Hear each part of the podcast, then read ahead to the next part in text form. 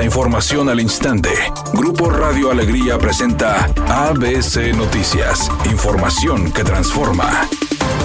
¿Qué tal? Muy buenas tardes, esta es la información. La Comisión Estatal de Mejora Regulatoria inició la fase de implementación del programa Agiliza Nuevo León con la creación de la ventanilla digital de inversión, la cual facilitará la apertura de empresas locales o extranjeras. Tras la fase de diagnóstico que inició en octubre de 2022, el secretario de Economía Iván Rivas dio inicio a los trabajos, indicando que se simplificarán hasta 40 trámites que reducirán la carga burocrática, además de mejorar la competitividad empresarial en la entidad. La ruta crítica de implementación comprende 254 acciones específicas en coordinación con 16 dependencias, las cuales se realizarán en un periodo estimado de 18 meses. Como parte de esta fase de implementación, se capacitarán a funcionarios públicos sobre los trámites que serán incorporados a Agiliza Nuevo León de las siguientes dependencias: Secretaría de Finanzas y Tesorería General del Estado, Subsecretaría de Tecnología, Secretaría de Administración, Secretaría de Movilidad y Planeación Urbana. También la Secretaría del Medio Ambiente, Instituto de Control Vehicular, Instituto de Movilidad y Accesibilidad, Instituto Registral y Catastral, Protección Civil, Servicios de Agua y Drenaje de Monterrey, así como la Comisión Estatal de Mejora Regulatoria.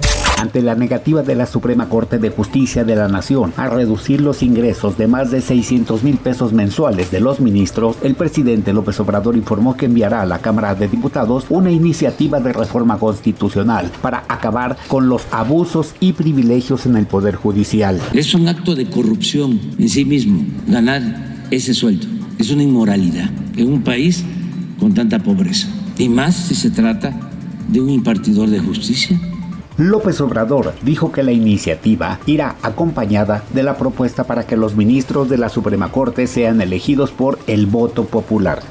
Editorial ABC con Eduardo Garza. Apenas unos minutos de lluvia y se inundan colonias en Apodaca y varios municipios. Los drenajes pluviales se tapan, las calles se convierten en ríos, los baches se multiplican y hasta el aeropuerto suspende los vuelos. Y los políticos en las mismas, los alcaldes en sus pleitos y el ciudadano que se aguante. Así están las cosas, en blanco y negro. La película Barbie, protagonizada por Margot Robbie y Ryan Gosling, fue totalmente prohibida en Vietnam debido a reclamos por parte de la gente del mismo país sobre la mala representación territorial mostrada en un mapa que aparece en una escena del filme. Hasta ahora ni los actores ni gente de la producción se han pronunciado al respecto. Podría haber una edición que quite esa escena para que los vietnamitas puedan disfrutar de la cinta.